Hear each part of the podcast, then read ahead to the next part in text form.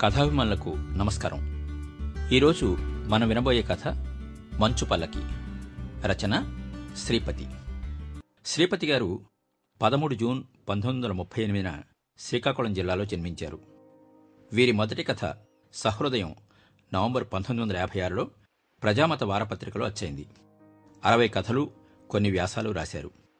ఐదు కథా సంపుటాలు ఒక వ్యాస సంపుటి ప్రచురించారు. ఉపాధ్యాయుడిగాను ఆకాశవాణి న్యూస్ రీడర్గాను పనిచేశారు. వీరి కొన్ని కథలు ఇతర భాషల్లోకి అనువాదమయ్యాయి. మంచుపల్లకి కథారచయిత శ్రీపతి.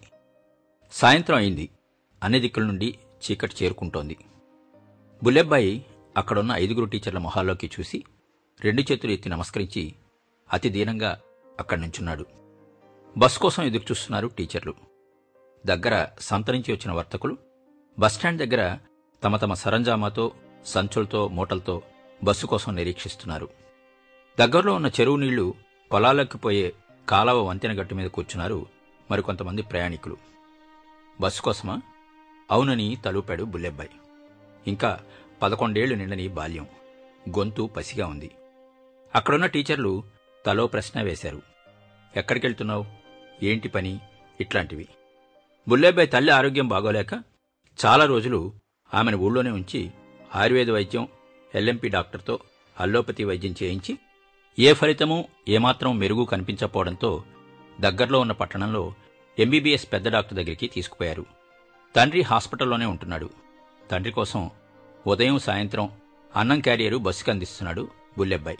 ఇప్పుడు వచ్చే బస్సులో ఖాళీ క్యారియర్ వస్తుంది. అది తీసుకుని ఒక్క పరుగున ఫర్లాంగ్ దూరంలో ఉన్న ఊళ్ళోకి పోయి క్యారియర్ కడిగి అక్కయ్య సర్దాక మళ్ళీ పరుగు పరుగున బస్టాండ్కి వచ్చి పట్నానికి పోయే నైట్ హాల్ట్ బస్కి అందిస్తాడు. టీచర్లు అడిగిన ప్రశ్నలకి వెలువిచ్చిన సందేహాలకి జవాబులు చెప్పి నేలకి చూపులు చూస్తూ నుంచున్నాడు బుల్లెబ్బాయి. వాడి మనసులో సమాధానం లేని ప్రశ్నలు దట్టంగా నిండి ఉన్నాయి అమ్మ ఇంటికి తిరిగి ఎప్పుడు వస్తుంది నాన్న ఇంటి పనులు షాప్ పనులు తిరిగి స్వయంగా ఎప్పుడు చూసుకుంటాడు? తను బడికి రోజు వెళ్ళడం మళ్ళీ ఎప్పుడు? అమ్మ వచ్చి ఇంటి పనులన్నీ తనే ఎప్పుడు చూసుకుంటుంది? ఈ బస్సుల కోసం ఉదయం సాయంత్రం వేచి ఉండడం ఎప్పుడు తప్పుతుంది? సాయంకాల పూట అందరి స్నేహితులతో పాటు ఆడుకోవడానికి అవకాశం ఎప్పుడు చిక్కుతుంది? బడికి రానందుకు టీచర్లు కోప్పడుతున్నారని స్నేహితులు విచారిస్తున్నారని అమ్మతో ఎప్పుడు చెప్పుకోవాలి? మొదలైనవన్నీ టీచర్లు అడిగిన ప్రశ్నలతో కదిలినట్టున్నాయి. చుట్టూరా ఉన్న పంట పొలాలు నిన్న మొన్నటి వరకు బంగారం లాంటి పంటలతో కన్నుల పండుగగా కళకళ్ళాడాయి. ఈ సాయంత్రం పంటలు కోసేసిన ఆ పొలాలు కనుచూపు మేరంతా నిర్జీవంగా ఉన్నాయి. నిన్న మొన్నటి వరకు ఆ బంగారు పంట చేలు శ్రావ్యంగా గొంతు విప్పి పాడాయి. ఈనాడు మోగబోయాయి. సూర్యుని చివరి వెలుగు తీయని జ్ఞాపకంలాగా పశ్చిమాకాశానికి ఊదారంగు పూసింది. పొలాలు దాటిన తర్వాత తూర్పున కొబ్బరి తోటలు మార్గశరపు చలిగాలులకు జడిసి ముడుచుకుపోయినట్టుగా కనిపిస్తున్నాయి. ఆకాశం పంచమి వెన్నెలల తెరల్ని జారుస్తూ మరీ అందంగా ఉంది. అక్కడక్కడ నక్షత్రాలు మెరుస్తున్నాయి. చీకటి పసిపాప బోసినవులాగా ఉంది. ప్రకృతి అందాన్ని ఆ సాయంత్రం ముత్యాన్ని కడిగినట్టు కడుగుతోంది. చెవులను కప్పుతూ తలకు మఫ్లర్ చుట్టుకున్న పొడుగాటి టీచర్ కొంతసేపు అదే పనిగా బుల్లెబ్బాయిని చూసి మీ అమ్మగారు హాస్పిటల్లో చేరి ఎన్నాళ్ళయింది? అని అడిగాడు. రెండు వారాలైందండి అన్నాడు బుల్లెబ్బాయి. మరి నువ్వు వెళ్ళి అమ్మగారిని చూసొచ్చావా? లేదండి నేను వెళ్తే ఇక్కడ మా అక్కకి ఇంట్లో తోడుగా ఎవరూ ఉండరు. నిన్ననే మా పిన్ని వచ్చింది. ఇవాళే వెళ్దామనుకున్నాను కానీ స్లిప్ టెస్ట్ ఉండడంతో వెళ్ళలేకపోయాను. రేపు వెళ్తానండి అన్నాడు.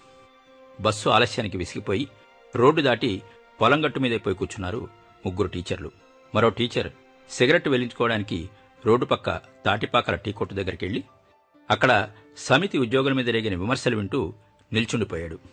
బుల్లెబ్బాయిని వీడలేక మఫ్లర్ చుట్టుకున్న పొడుగట్టు టీచర్ టీచర్ని విడిచిపెట్టలేక బుల్లబ్బాయి రోడ్డు పక్కన మాట్లాడుకుంటూ నుంచున్నారు. చలి ఎక్కువైంది. ఒళ్ళంతా ముడుచుకుని నుంచున్నాడు బుల్లెబ్బాయి.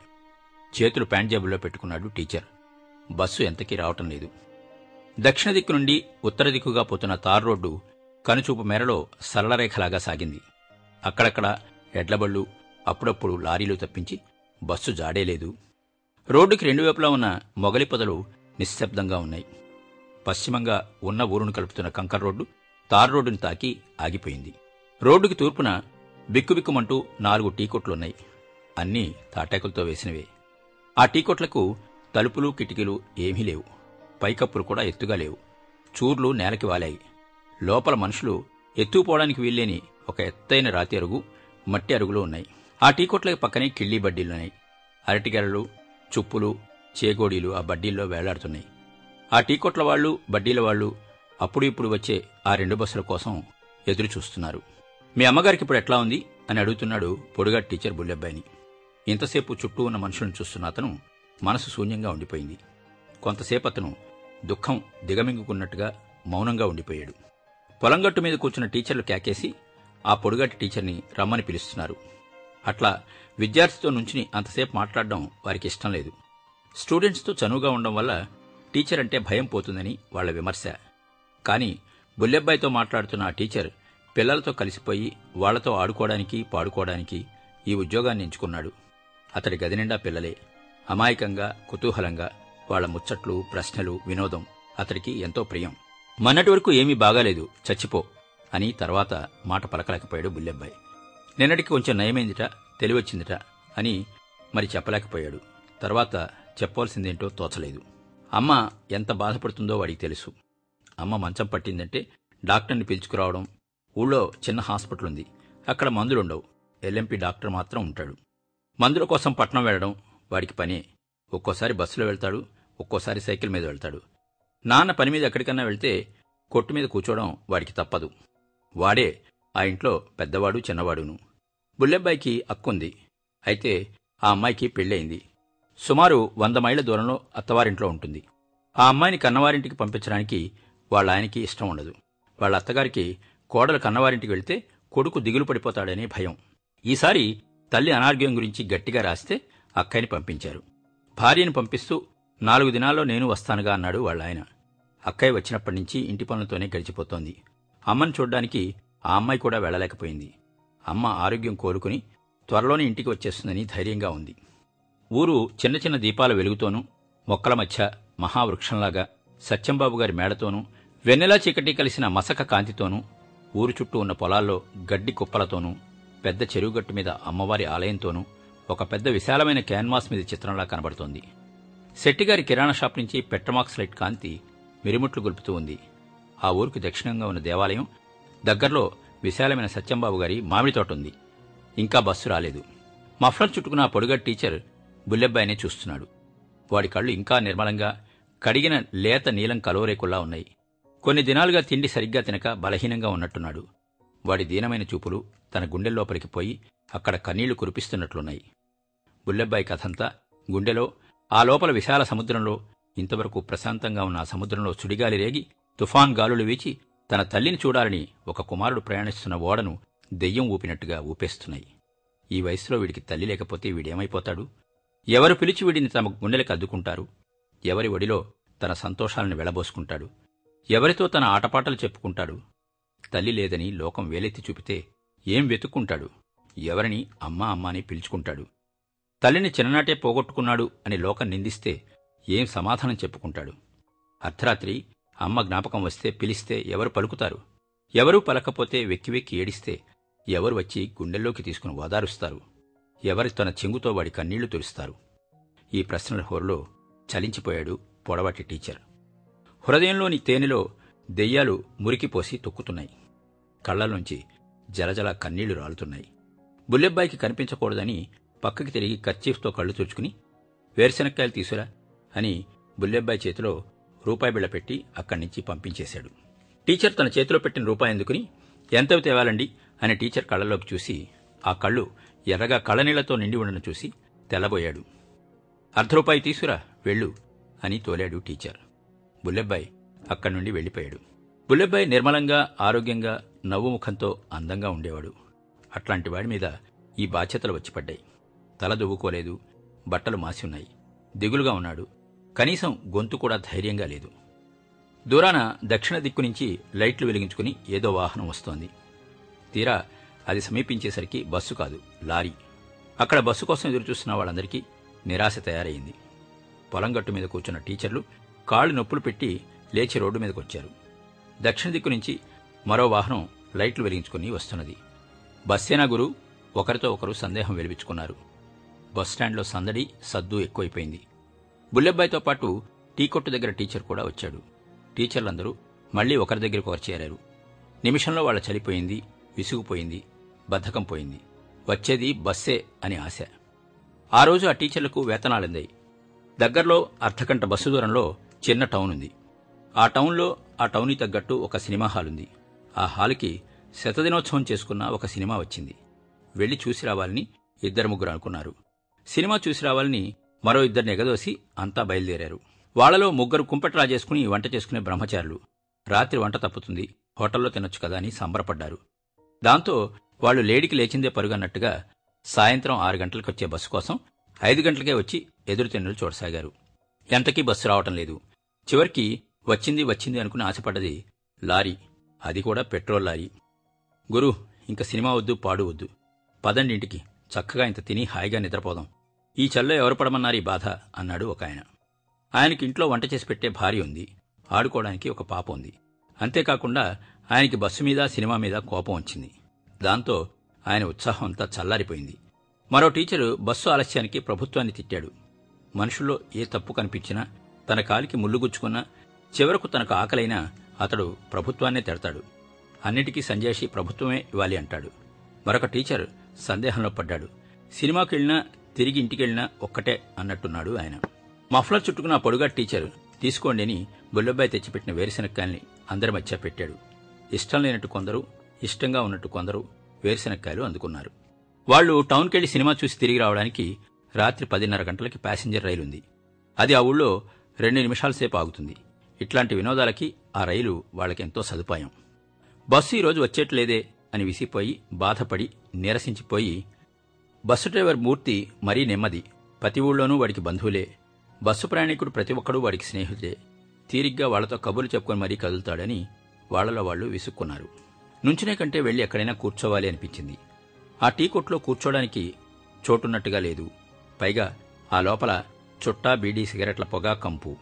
వంతెన గట్టు మీద కూర్చుందామంటే అక్కడ గ్రామసేవిక ఆమె స్నేహితురాలు వచ్చి ఇప్పుడే కూర్చున్నారు. పోయి ఆ పక్కనే కూర్చోవడానికి తగు మాత్రం జాగా ఉంది. ఆ అమ్మాయిలతో వాళ్ళకు పరిచయం కూడా లేదు. అంచేత సభ్యత కోసం ఇక్కడ ఈ రోడ్డు మీద నుంచోవడమే మంచిది అనిపించింది. మీ అయ్య రాలేదురా బుల్లబ్బాయ్ అని ఒక టీచర్ అడిగాడు. ఆయన సంస్కారపరుడే కానీ ఇది పల్లెటూరు. అక్కడికి వచ్చిన తర్వాత వాళ్ళ భాష వాళ్ళ పద్ధతి అలవరుచుకుంటున్నాడు. మీ నాయనగారు అనడానికి బదులు మీ అయ్య అని వాడాడు. లేదండి రాలేదు. వారం దినాలైంది వచ్చి అంతకుముందు ఒక పూట వచ్చి మళ్ళీ వెంటనే వెళ్ళిపోయాడు అన్నాడు బుల్లెబ్బాయి. మఫ్లర్ చుట్టుకున్న ఆ పొడుగట్టి టీచర్కి బుల్లెబ్బాయి తండ్రి భార్యకు చేస్తున్న సేవ అపురూపంగా కనపడింది. ఆ తండ్రి ఇక్కడ ఇల్లు వదిలి ఆస్తి వదిలి వ్యాపారం వదిలి కొడుకు చిన్నవాడే అయినా వాడిని వాడి గతికి వదిలి తన స్వంత అవసరాలని మర్చిపోయి భార్య మీద మమతానురాగాలతో ఆమె జీవితంలో ఇచ్చిన అదృష్టాలకి కృతజ్ఞతలతో ఆమె లేని వెలితి ఊహించలేక తన సర్వస్వం ధారపోసి ఆమెను కాపాడుకోవాలనే దీక్షతో ఆమె కన్నీళ్ళ వేదనాభారాన్ని పంచుకుంటూ ఆమె సేవలు చేస్తున్నాడు.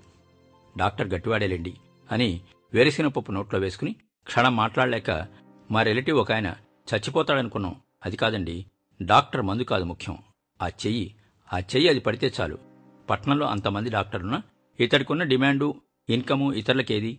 అసలు రేడియం ట్రీట్మెంట్కి కావాల్సిన ఆధునిక పరికరాలు సైతం ఈ మధ్యనే జపాన్ నుండి తెప్పించాడండి అని డాక్టర్ని పొగిడాడు. ఆ మాటలు బుల్లెబ్బాయికి ఎంతో ధైర్యాన్ని కలిగించాయి. వాడి గుండెల్లోని భయం సాలెగూళ్ళను తుడిచిపెట్టి వాడి గుండె నిండా ఆశను నింపుకునేట్టు చేశాయి మరో ఆయన స్వామి అంతా మన కర్మ. వాడు చేసేదేమిటి? మనకి ఎంత రాసి ఉంటే అంత. మన పూర్వజన్మ సుకృతం. మన కర్మ బాగా ఉంటే అంతా మన ప్రజ్ఞే అని ఖండించి పారేశాడు. అదృష్టవశాత్తు ఆ టీచర్ మాటలు బుల్లెబ్బాయికి అర్థం కాలేదు. అంచేత బుల్లెబ్బాయి ఆశతో ధైర్యంతో ఉన్నాడు. ఊళ్ళో ఒక అమ్మ తన తల్లి అనారోగ్యం గురించి మాట్లాడుతూ బతికి బట్టగట్టగలిగితే ఆ పిల్లల పుణ్యమే అని నిరాశ ప్రకటించింది. అప్పుడు బుల్లెబ్బాయి గుండెలో సముద్ర కల్లోలం చెలరేగింది. వాడు మొగవాడైపోయాడు. వాడిలోని ఆశ అంతా మటుమాయమైపోయింది. చలి హెచ్చుతూ ఉంది. కూర్చున్నవాళ్ళు ముడుచుకుపోయి కూర్చుంటున్నారు. నుంచున్నవాళ్ళు మాట్లాడుకుంటున్న వాళ్ళు ఒకళ్ళ చాటున ఒకళ్ళు నుంచుంటున్నారు. సిగరెట్లు బీడీలు చుట్టలు పొగలు కక్కుతున్నాయి. దూరాన ఒక ముసలమ్మ చుట్ట వెలిగించి కాలిన భాగం నోట్లో పెట్టుకుని అడ్డపగ వదులుతూ కూర్చుంది. బయట నుంచోలేక కొందరు టీ కొట్ల పాకల్లోకి పోతున్నారు. రోడ్డు పక్క బండి దగ్గర రెండెడ్లు నేల మీద పడుకుని నెమరేసుకుంటున్నాయి. ఆ ఐదుగురు టీచర్ల మీదే కాదు అక్కడ బస్సు కోసం ఎదురుచూస్తున్న అందరి మీద చీకటి నవ్వులాంటి వెన్నెల కురుస్తోంది. అంతా మసకమసకగా ఉంది. అంతా దిక్కులేని దీనత్వం ఆవరించినట్టుగా ఉంది. ఆ మసక చీకటిలోకి మఫ్లర్ చుట్టుకున్న ఆ పొడుగట్ టీచర్ కల్లోలిత హృదయం మూగమైనట్లుగా ఉంది. బుల్లెబ్బాయిలోని కోటి గోదావరుల మాతృప్రేమ వరదని ఆ రహస్యాంబరమే కప్పివేసింది. మళ్ళీ దక్షిణ దిక్కు నుండి బస్సు వెలుగు. అది కూడా దగ్గరకొచ్చి ఏ లారీయో అయి నిరాశపరుస్తుందని నిట్టూరుస్తున్నారు. అయినా సద్దు పెరిగింది. కూలీల గోల హెచ్చింది. చిన్న చిన్న వర్తకులు తమ తమ మూటల్ని బస్తాల్ని సర్దుకుంటున్నారు. బద్ధకం వదిలించుకుని అందరూ లేచి రోడ్డున ఒక పక్కకి చేరుకుంటున్నారు. ఇక్కడున్న ఇంతమందిని ఈ బస్సు ఎక్కించుకోగలదా? అన్న అనుమానంతో ఎవరికి వారే తొందరపడి బస్సులోకి దూసుకుపోవాలి అనుకుంటున్నారు. గురు ఇంతకి సీటు దొరికేట్టుందా? అంటున్నాడు ఒక ప్రయాణికుడు. గురువు మనకి సీటు అని తోటివాడిని ప్రశ్నలతో జల్దుకున్నాడు మరొక ప్రయాణికుడు. బస్సు దగ్గరకు వచ్చిన హడావిడి హెచ్చవుతూ ఉంది. బస్సే గురు లోపల లైట్లు కనపడుతున్నాయి. అదిగో బస్సే అని నిర్ధారించాడు ఒక టీచర్. బస్సు పెట్రోల్ వాసంతో ధూళితో గోలతో వచ్చి ఆగింది. బస్సు వెలుగులు ముందు పరుచుకున్నాయి. ఎక్కే ప్రయాణికులు దిగే ప్రయాణికుల్ని సైతం దిగనివ్వకుండా అడ్డుపడి ఒకరినొకరు తోసుకుంటూ తొక్కుకుంటూ నుంచున్నారు. ఆ ఇంజన్ మూతలో క్లీనరు కండక్టరు డ్రైవర్లు పెద్ద పెద్ద అరుపులతో వాళ్ళ భాషలో మాట్లాడుకుంటున్నారు. బస్సు అదృష్టవశాత్తు చాలా వరకు ఖాళీగానే ఉంది. కానీ సంత రోజు రద్దీ మూలంగా అక్కడున్న ప్రయాణికులందరికీ చోటు దొరికేట్లేదు. బస్సు డ్రైవర్ మూర్తి తన పరిచయస్తులతో పలకరింపులు నమస్కారాలు నవ్వులు ప్రారంభమయ్యాయి. ఇంజిన్ ఆర్పమను కండక్టర్ వెనకించి కేకేశాడు. ఇంజను ఆపేశాడు. దాంతో సగం అలజడి చల్లారిపోయింది. ఇప్పుడు వినిపించేవన్నీ మనుషుల గొంతులే. పాతకాలపు బస్ అది ఫ్రంట్ సీట్ నుండి ఇద్దరు అక్కడే దిగుతున్నారు. సత్యంబాబు తమ్ముడు ఆయన స్నేహితుడు స్టేషన్ మాస్టర్ గారు దిగారు. ఆ రెండు సీట్లలో ఇద్దరు టీచర్లు వెళ్ళారు మఫ్లర్ టీచర్తో పాటు మరో ఇద్దరు టీచర్లు సెకండ్ సీట్లోకి వెళ్ళి సదుపాయంగా కూర్చున్నారు. బుల్లెబ్బాయి డ్రైవర్ సీట్ల దగ్గరకు వచ్చి బస్ ఎక్కి బావా క్యారియర్ ఇయ్యి అని కెక్కేశాడు డ్రైవర్ మూర్తి వరుసకి బుల్లెబ్బాయికి బావ అవుతాడు. ఆ ఊరివాడే మొదట్లో క్లీనర్గా ఓ లారీలో పనిచేసి తర్వాత డ్రైవర్గా ఈ బస్సులోకి వచ్చాడు వచ్చిన దగ్గర నుంచి ఇదే బస్సులో ఉంటున్నాడు. వారం పది దినాల్లో ఈ బస్సు తీసేసి కొత్త బస్సు వేస్తున్నారట. అది చాలా పెద్ద బస్సుట. డ్రైవర్ చూడ్డానికి రౌడీవాడిలాగా కనపడతాడు. నల్లగా బలంగా పొట్టిగా పెద్ద గుండ్రని కళ్ళతో పల్చటి సన్నటి పెదాలతో గిరదాల జుత్తుతో చూస్తే భయపడతారు కాని నెమ్మదైనవాడు.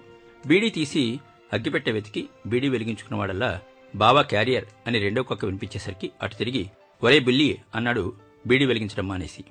ఏం బావా? క్యారియర్ ఇవాళ ఇవ్వలేదురా అన్నాడు. మరెలాగా? రేపు వచ్చేస్తారట మీ నాన్న చెప్పమన్నాడు. బుల్లెబ్బాయికి అమ్మ ముద్దు పెట్టుకున్నంత సంతోషమైంది. మఫ్లర్ చుట్టుకున్న పొడుగాటి టీచర్ బుల్లెబ్బాయి మాటలు ఆసక్తితో వింటున్నాడు. వాడి ముఖాన విరిగిన సంతోషం చూసి ఆనందిస్తున్నాడు. బావా మరి నాన్నకి ఈ రాత్రికి తిండో?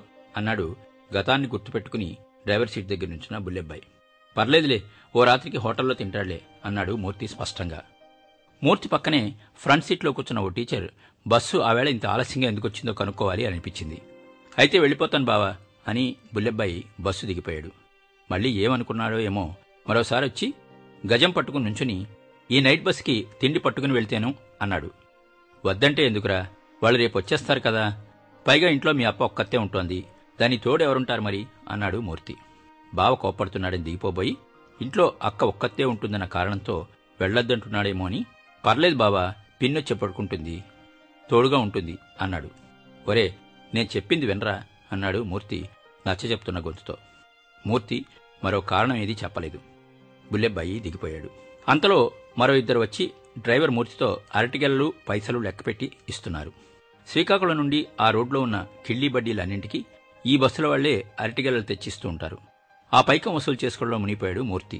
డ్రైవర్ పక్కన కూర్చున్న టీచర్కి బస్సు ఆలస్యానికి కారణం తెలుసుకోవాలనుంది. మూర్తి బిజీగా ఉన్నాడు. అంచేత మెదలకుండా కూర్చున్నాడు. మూర్తి బీడీ తాగుతూ పొగ వదులుతున్నాడు. వచ్చిందా? అనుకుంటూ మిల్లు డ్రైవర్ శాంతయ్య వచ్చాడు డ్రైవర్ దగ్గరికి. ఇంకా అరటికెళ్ళ వ్యవహారం తేలలేదు. "ఆ, వచ్చింది. కండక్టర్ నడి తీసుకో. ఆ భాష వాళ్ళకే తెలుసు. అక్కడి నుంచి మిల్లు డ్రైవర్ వెళ్ళిపోయాడు. ప్రయాణికుల్ని ఒక్కరిని విడవకుండా అందరినీ ఎక్కించుకున్నాడు కండక్టర్. బస్సు కిటకిటలాడుతోంది. మంగళవారం పూట సంత రద్దీ తప్పదు మరి. ఎవరినీ విడిచిపెట్టేట్టు ఉండదు. అందరికీ వెళ్ళాలనే ఉంటుంది. మరో బస్సు కోసం చూసేటట్టు లేదు. అందరికీ వాళ్ళ వాళ్ళ పనులు ఉన్నాయి. నుంచునో వేలాడో వెళ్ళాలనే ఉంది. అదే చివరి బస్సు. ముప్పై సీట్ల ఆ బస్సులో దాదాపు డెబ్బై మంది పైగా ఉన్నారు. క్లీనరు బస్సు టాప్ మీద ఇంకా మూటలు సర్దుతూనే ఉన్నాడు. గోల కొంత తగ్గింది. రైట్ రైట్ అన్నాడు కండక్టర్ చివరికి. డ్రైవర్ చెవి దగ్గర బెల్ మోగింది. దాంతోపాటు ఇంజిన్ కూడా స్టార్ట్ అయింది. స్టీరింగ్ మీద చేతులు పడ్డాయి. దృష్టి రోడ్డు మీదకి పోయింది. బస్సు కదిలింది. అంతలో హెడ్ మాస్టర్ గారికి వచ్చే ఇంగ్లీష్ వారపత్రిక ఇవ్వడం మర్చిపోయిన సంగతి గుర్తొచ్చింది డ్రైవర్కి. కిల్లీ బడ్డీ వాడిని పిలిచాడు డ్రైవర్. వాడు పరుగుపరుగున వచ్చి పత్రిక తీసుకెళ్ళాడు సినిమాకు అందించగలరా అని ఎవరో అడిగారు. పావుగంటలో వెళ్ళిపోమా బాబు అన్నాడు ధైర్యంగా మూర్తి. ఆ రైలు గేట్ దగ్గర గూడ్స్ బండి వస్తోందని అరగంట సేపు ఆగిపోయింది బాబు. దానితోటి రోడ్డు నిండా ధాన్యం బళ్ళు. ఎంత హారన్ కొట్టినా దారి ఇవ్వరు జాగ్రత్తగా రాకపోతే మన పేక మీదకి వస్తుంది. ఆ తర్వాత ఆస్పత్రి దగ్గర ఐదు నిమిషాలు ఆపాల్సి వచ్చింది బాబు. మా అప్ప చచ్చిపోయింది.